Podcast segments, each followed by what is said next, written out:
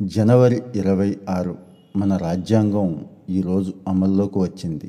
గణతంత్ర రాజ్యంగా భారతదేశం ఆవిర్భవించిన రోజు కూడా ఇదే. డెబ్బై నాలుగో గణతంత్ర దినోత్సవం సందర్భంగా జాతి నిర్మాతలకు నివాళులు అర్పిస్తూనే మనల్ని మనం ప్రశ్నించుకోవాల్సిన ప్రధానమైన అంశం ఒకటి ఉంది అదే భారతదేశంలో ఈ రోజున ఏ ప్రాంతంలో పరిపాలన రాజ్యాంగబద్ధంగా జరుగుతోంది అనే దాన్ని ప్రశ్నించుకోవాలి. ఎక్కడా లేదు అనేదే సమాధానంగా మిగిలిపోయింది.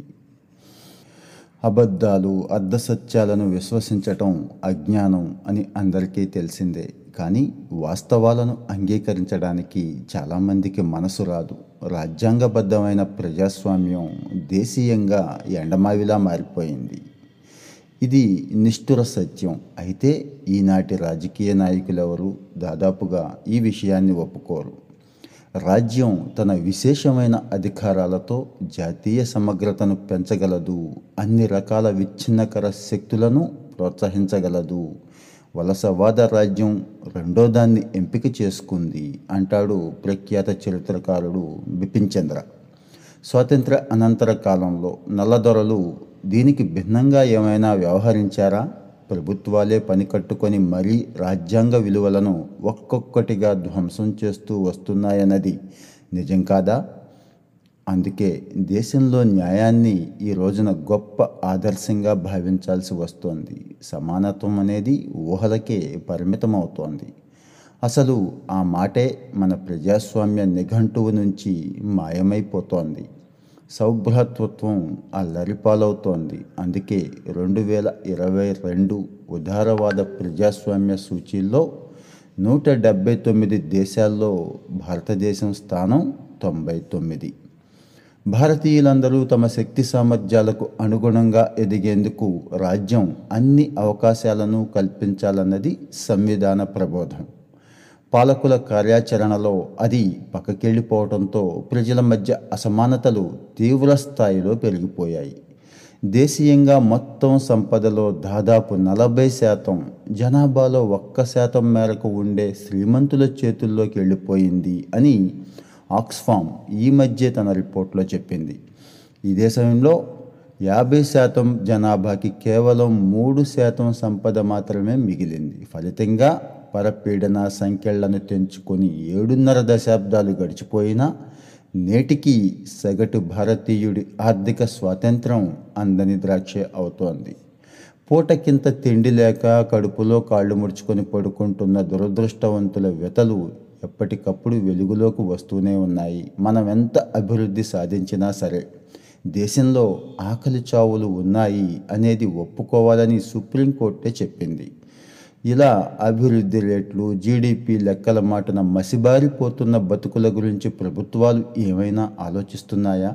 వ్యక్తులు వర్గాల నడుమ అవకాశాలు ఆదాయాల్లో అసమానతలు రూపమాపడానికి రాజ్యం కృషి చేయాలి అని ముప్పై ఎనిమిదవ రాజ్యాంగ అధికరణ చెప్తోంది.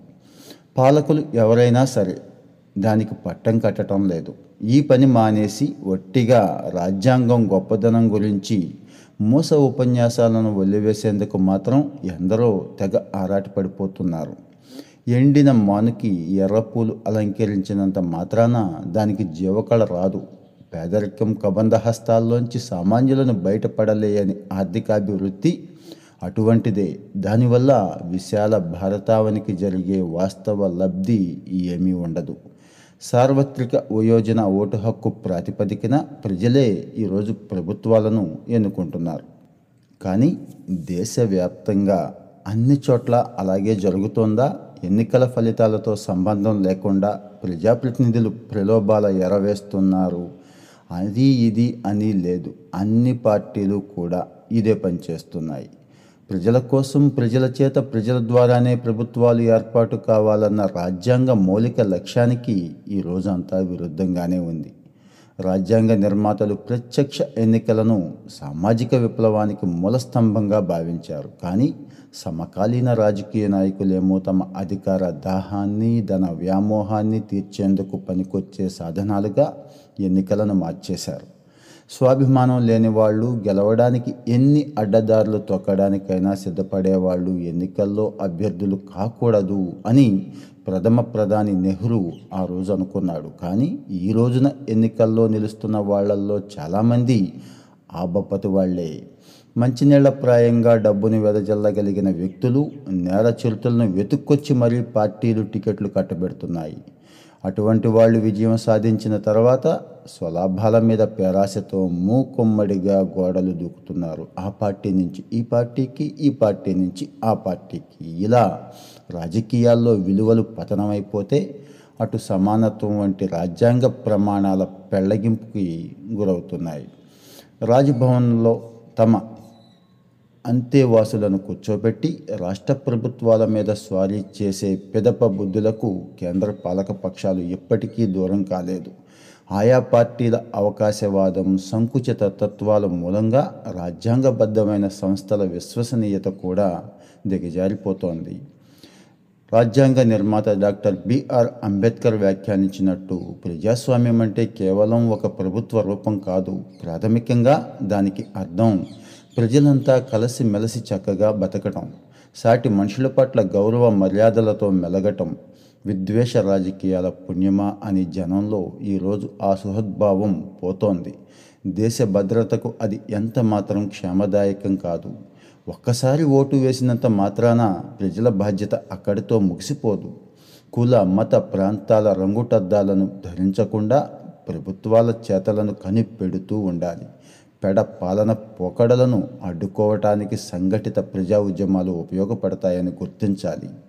హక్కుల చైతన్యంతో ప్రమాదకరమైన ధోరణులను ఎక్కడికక్కడ అడ్డుకోవాలి. దుర్విచక్షణలు బలహీనులపై బలవంతుల దౌర్జన్యాలు దోపిడీ పర్వాల సమూహారంగా భారతీయ సామాజిక వ్యవస్థ ఈరోజు కృషిల్లిపోతోంది ఇందులో మౌలిక మార్పులను తీసుకురావడం ప్రభుత్వాల కర్తవ్యం. ఆ విధి నిర్వహణలో అవి ఫెయిల్ అయితే నెహ్రూ హెచ్చరించినట్లుగా కాగితం మీద రాసుకున్న రాజ్యాంగ నిబంధనలన్నీ పనికిరానివి అర్థం లేనివే అవుతాయి. మొత్తం రాజకీయ ఆర్థిక అధికారాలను రాజ్యం తన గుప్పిట పట్టిన చోట ధర్మం దారి తప్పుతుంది అన్నది పండిత దీనదయాళ్ ఉపాధ్యాయ హెచ్చరిక.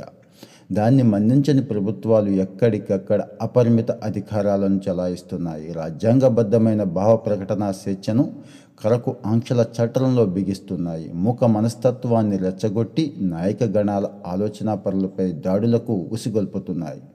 విమర్శలను సహించలేని తనంతో ప్రజాస్వామ్యానికి ప్రాణవాయువు వంటి పత్రికా స్వేచ్ఛకు కూడా పొగపెడుతున్నాయి తమ వాస్తవ సమస్యల గురించి ప్రజలు ఆలోచించకూడదు అన్న కుటిల వ్యూహంతో మతతత్వం కులతత్వాలను నేతలు ఎగదోస్తున్నారు.